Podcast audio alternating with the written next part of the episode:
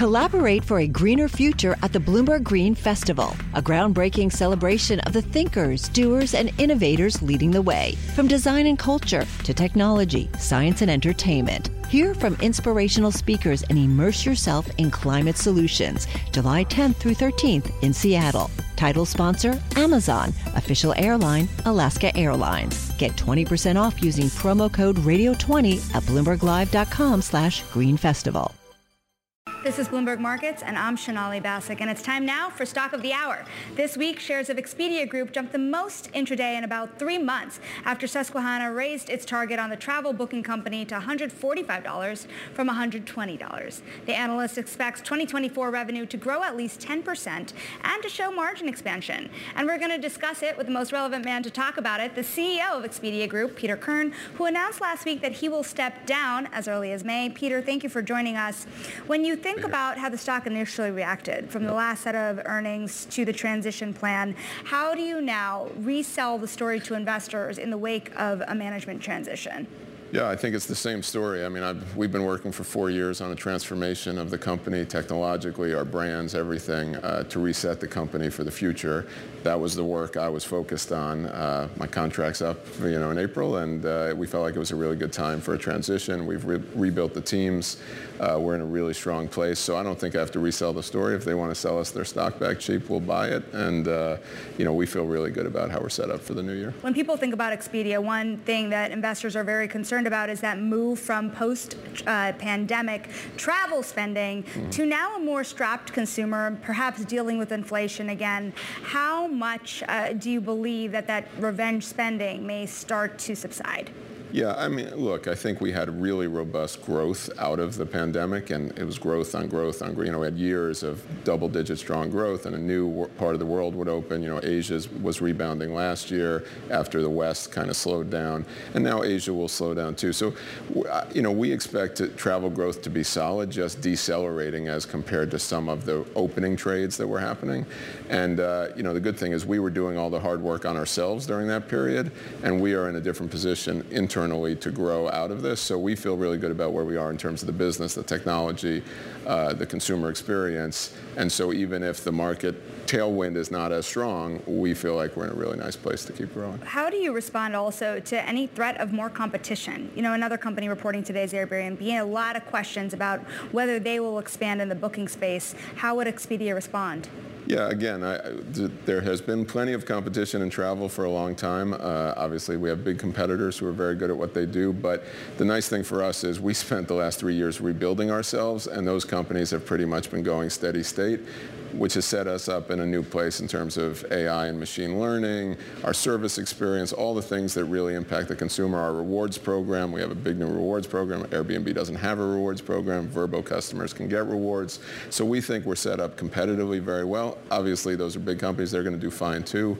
But uh, we felt like we made more improvements on ourselves and what we're capable of giving the consumer than our competition has. Well, rewards, right? We are talking so much about the consumer today and the pain they may or may not feel over the next six to 12 months. Things like rewards, how much do they matter in an environment like this?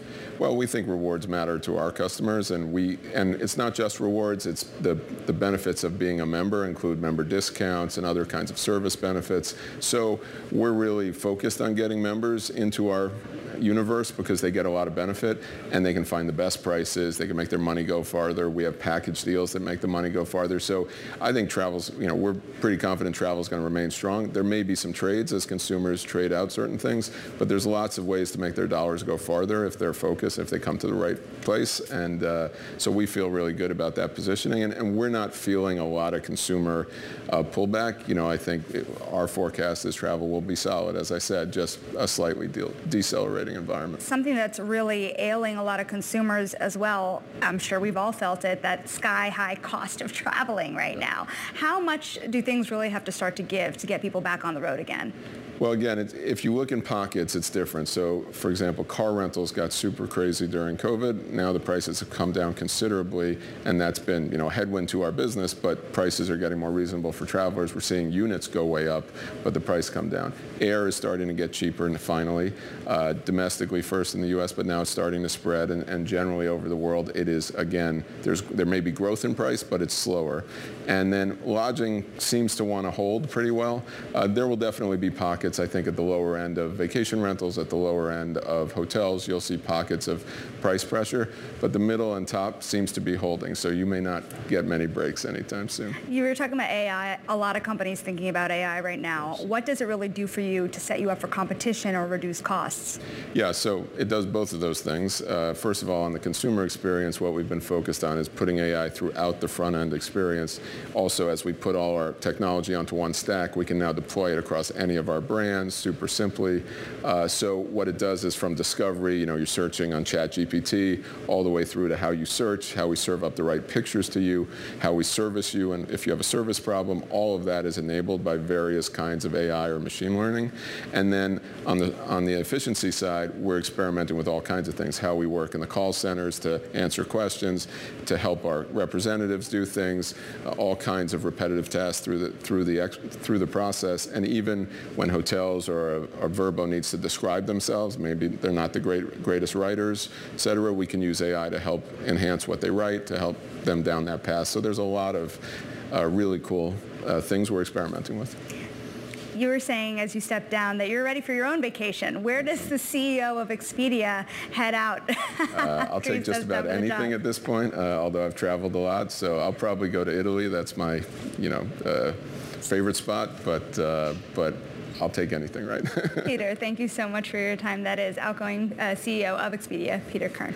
The countdown has begun. This May, a thousand global leaders will gather in Doha for the Qatar Economic Forum powered by Bloomberg, held in conjunction with our official partners, the Qatar Ministry of Commerce and Industry and Media City Qatar, and premier sponsor QNB.